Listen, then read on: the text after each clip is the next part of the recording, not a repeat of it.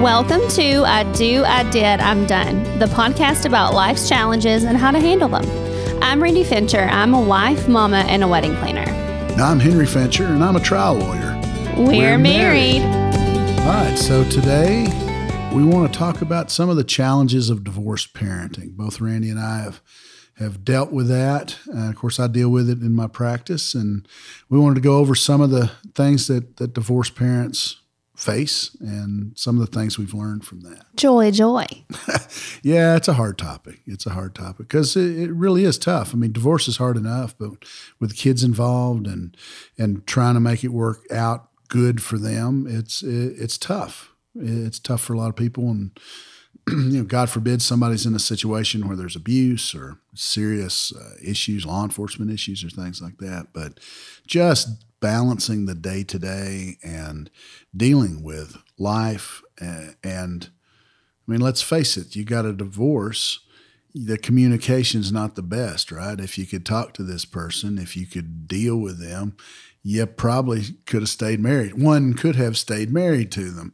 And so it's tough. And yet, the courts, the orders, the, the people who are uh, decision makers in these cases, who many of whom have not gone through the divorce, they expect everyone to just be hunky dory and and and almost um, superhuman in their in their emotions and dealing with it. And so, how do you how do you do that in a way that protects your kids and protects your sanity? I think the biggest thing is to remember always do what's best for the child. Yes. That's what I always try to yes. do. And from experience with Amelia, I always tell myself, you know, like you said, you were divorced for a reason. You don't have to like that person, but you need to respect one another the best way that you can, even if you feel like you have no respect for them at all. And you may, and more than likely, you're not going to.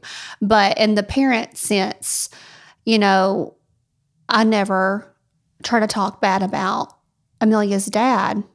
If something bothers me, like I, I will try to have my own private conversation with you but I think the biggest thing is to make sure that she knows her dad loves her. And it's my job as a parent. I've always told myself I would never talk bad about him in front of her because I never want her vision of him to be swayed based on the way I view and see yeah. him. Yeah. And I honestly, I can say I've done that. And is it hard? Yeah, it's hard. But when you sit and you look at a little girl, especially a daddy's little girl, I'm a daddy's little girl, you know, do I want there to be a certain type of relationship? And do all Southern women feel as though no one's going to measure up to their dad? Of course they do, because that's just how we're taught, how we're raised. But I just have always told myself I am not going to do that, and I and I haven't.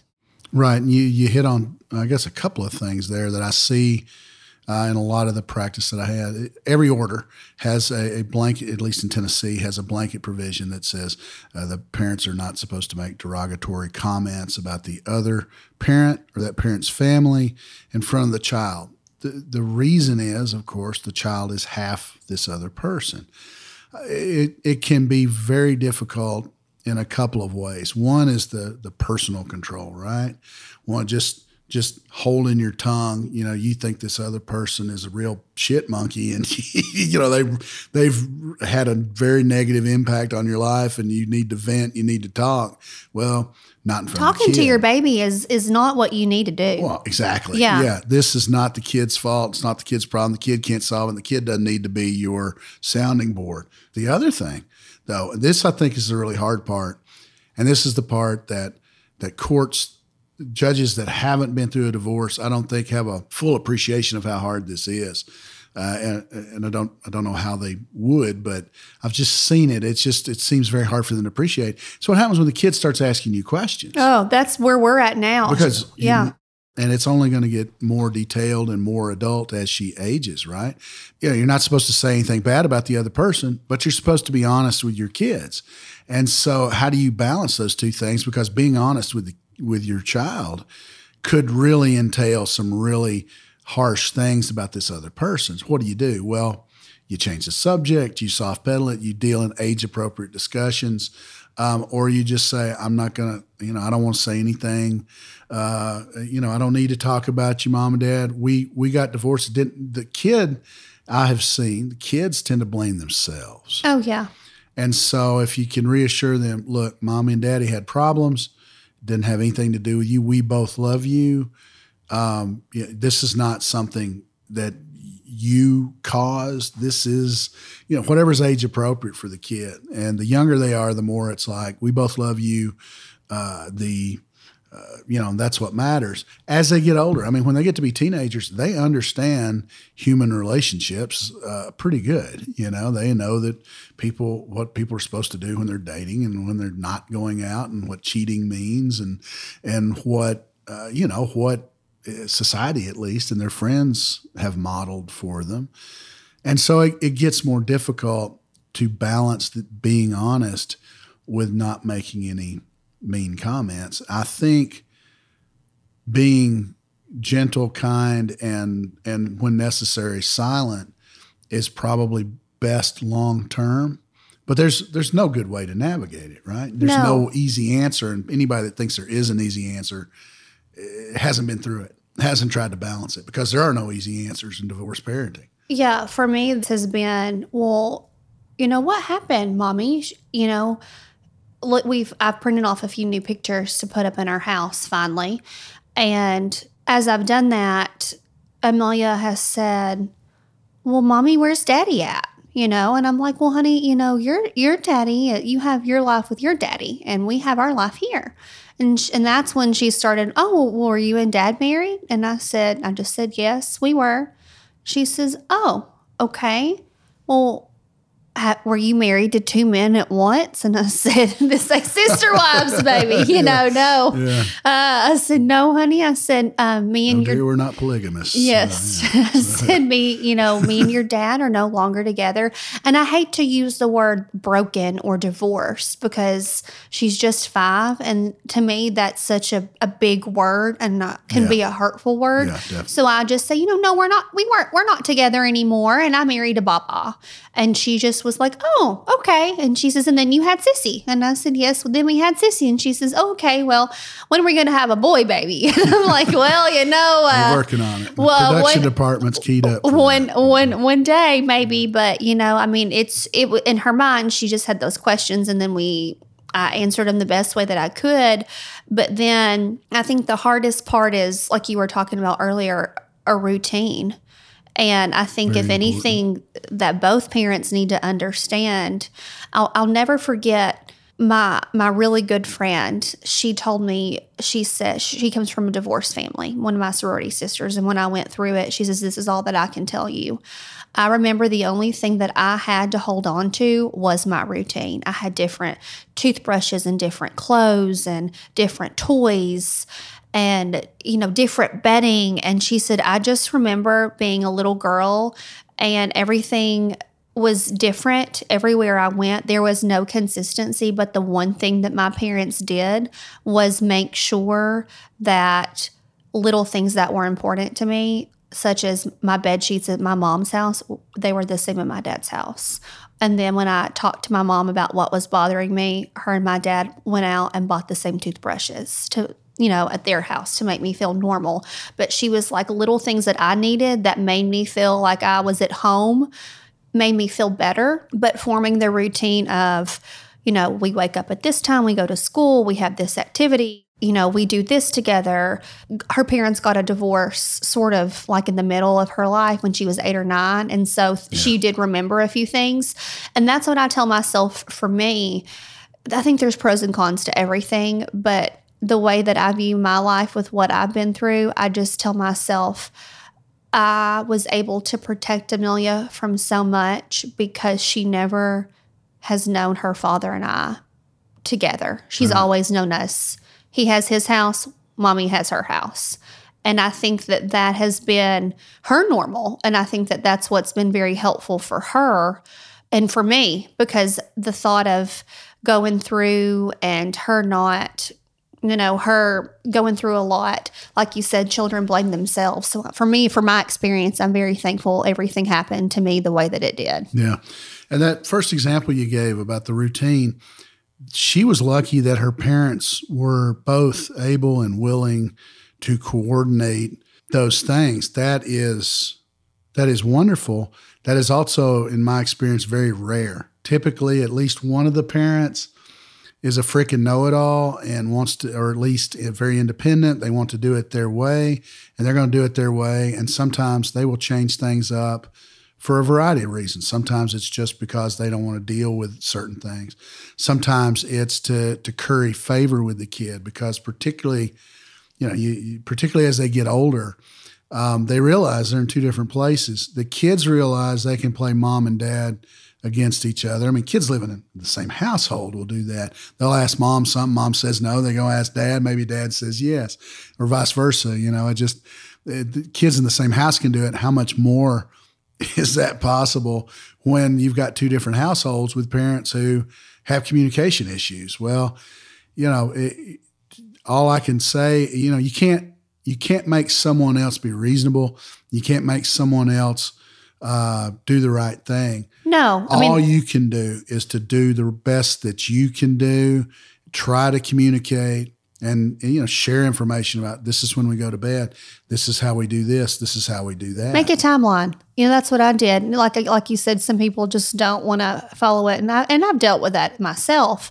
But oh, I, I think the best thing that you can do for the other parent if if it's not 50-50 or another parent has the child the majority of the time is yeah you know that a parent who doesn't get the child all the time i think it's helpful. It's not it's by any means for me. I was not saying, hey, this is what you need to do. It was, hey, I just want you to know this routine so that way it'll be easier for you to transition as this as our child needs help with this. Yeah. And I, that's been the biggest key because one thing that I absolutely love to do with our girls is I I mean I will be exhausted and I may be reading a book with my eyes closed, but I'm going to read that book every night. And Amelia she looks forward to that. Sure. And I think, you know, when you have that habit and you have that routine, it, it's a way that they can thrive and they feel like they own something. They have yes. something of, of something that they can hold on to that's theirs that nobody can take away from them. Yeah. The kids really under 10, routine is is one way to keep keep everything sane. But it's it can be very difficult. Uh, one thing that I find from the lawyer side, and I and I advise Harvard parents, lawyer. Uh, well, Harvard, hubba, hubba. Harvard didn't teach this one. School of Hard Knocks here in Putnam County taught this one. But having specificity, having a set schedule, having something that's routine, so that the kid learns what to expect, and not changing it up all the time, it, it can really help orient a child to what is expected and what's coming next. The uncertainty is is very damaging. The studies have shown this. This isn't me saying this. This is studies that I have read and I have read about that from uh, mental health professionals. One of the most unsettling things for children in divorce is, of course, the the uncertainty. They don't know what's going to happen. Well, once and that's part of the process. If they're living in a home and, and, you're going through a divorce, there is a lot of uncertainty for the for the uh, the parties and also for the for the for the kids. But once it's if the more you can settle, the more you can set in stone, and the more you can keep it routinized for the child, I think I think the better it is. It's easier for the people. It's like you don't have to argue and negotiate every time about what's going to happen. I mean, I when I first started practicing law, they didn't have mandated parenting plans. And it was up to the individual attorneys to negotiate things out. And I mean, there were some sloppy stuff because sometimes that's all you could get people to agree to. Oh, we'll just uh, do it by agreement. Well, that's idiotic. You're going through a divorce, you're not going to agree. exactly. And if it's not exactly. written down, then you have nothing to fall back on. Yeah. And I'm telling you, I can't tell you how many times I have fallen back to my parenting plan. Well, the parenting plan states this, you know, well, and, because and we can't is, agree. Obviously, the, because we got a divorce. and that should that should be everybody's kind of fundamentalist Bible. Once they get a divorce, that parenting plan that order. As you're negotiating, remember that's going to become a very important document. I don't feel life. like you can ever be too detailed with your parenting plan because there are, of course, there are. Th- I always think of about it like my dad building a house. You walk through a house and you wish you would have made the hallway bigger, or you wish you would have made the closet bigger, and and again, that's just the home the home lady in me. But I think about my parenting plan that way. I wish I would have done this different, or I wish I, you know, would have had her back at this time on this. And I look at it now and I'm like, maybe we can work things out and we can agree. But nine times out of 10, people can't do that. And there, there comes a point where you can't have everything down. But the more you have set out in the plan, the, the easier it is for everybody to know what the fallback is. Now, if there's a reason to change, and this this is going to sound like it contradicts what I just said, but it's really it's a it's a it's a supplement to it. Flexibility is important because maybe there's uh, the kids have something that night. They have a dance practice or a ball game, or they have something going on, and and it doesn't make sense to go by the plan that was developed before any of these things happened, particularly if it was years and years ago. Well, flexibility is important, um, fairness, but you can only be flexible with somebody who's willing, who's also flexible, and you can only be reasonable with somebody that's going to be reasonable. And so, that's that can be the problem because there are a lot of unreasonable and flexible people out there. There are also people who are takers. There are people who they will take and take and take and take and they won't give anything back. If you're in, dealing with someone like that, then in divorce parenting, you can only give if you also receive, or else you'll end up doing all the giving. Or like a marriage, how your taking. marriage was, how you just gave and gave and gave and take and take and take. You know, that's for me, that's what I remember going through is like if, you know, you give an inch, they want a mile. And so I think that it's important to understand creating those boundaries, following the plan the best way you can, rolling with the punches when you have to. But like I said, you got divorced for a reason. But with with everything that we're discussing, the main thing that I tell myself and I tell my girlfriends who are g- going through a divorce, I just say you can't polish a turd. and it just that's what I true. tell myself. I just can't polish uh, and, a turd. And you can't fix stupid. No. That's the other thing. If or as my daddy says, if yeah. breathing went automatic, some people would suffocate. and so yes. you just have to understand yes. you always need to do what is best for the child. For example, Millie's birthday's coming up, her party's this weekend. I've told her dad about the party. I called her grandma and I said, Hey, I want you to know that you're invited. I hope you can make it. I reached out to his sister. You're talking about his mother. His mother, yes, yeah. my ex mother in law. Yeah. Which is funny because we get along better now that uh, I've divorced her son than when I when I was married to him. But but you know, and that's the in laws can help. They can make real efforts to either they can either add to the problem or they can they can help kind of smooth the waters in some situations. If if you're an in-law and you're listening to this, think about it because sure, you want to take your baby's side, right? I mean, that's my son, that's my daughter, that's that's my kin that have been done wrong, and maybe they have, but at the same time, how am I going to deal with it? Once the initial anger and outrage and hurt and all that passes, then you can think and talk in terms of what's best for my grandchildren. Well, my mom has always bridges, said right? That yeah, you love your kids, but you love your grandchildren so much more. And so I do think it's important that I'll always think of this. I think of Jeffrey Dahmer. And I a true example of good divorce parenting. What your problems? Let me you tell know? you.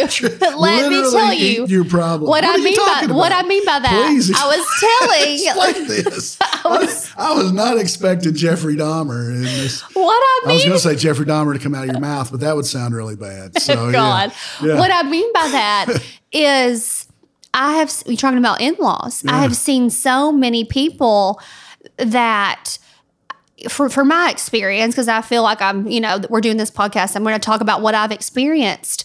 But with what I went through, I would I would remember telling my friends, I was like, you know what?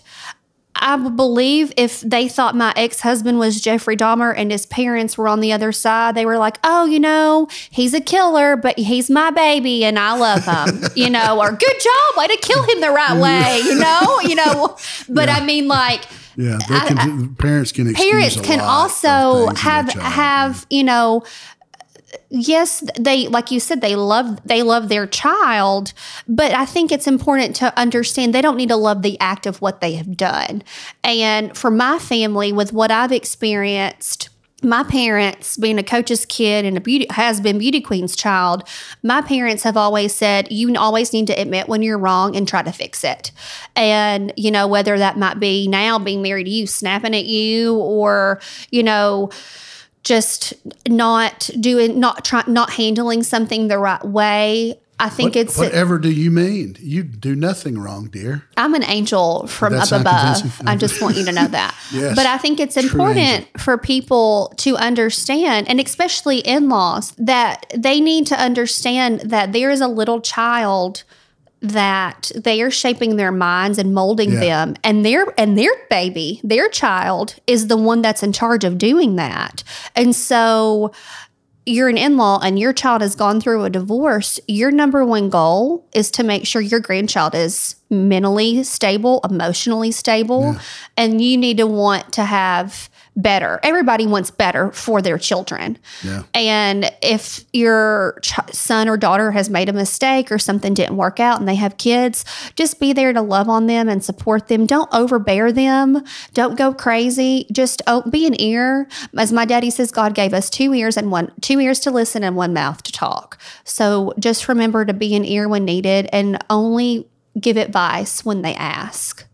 I've seen a lot of uh, in-laws that make it worse. They'll run down the other person in front of the child. They they don't they don't because they're not bound by the court order. It says no derogatory comments.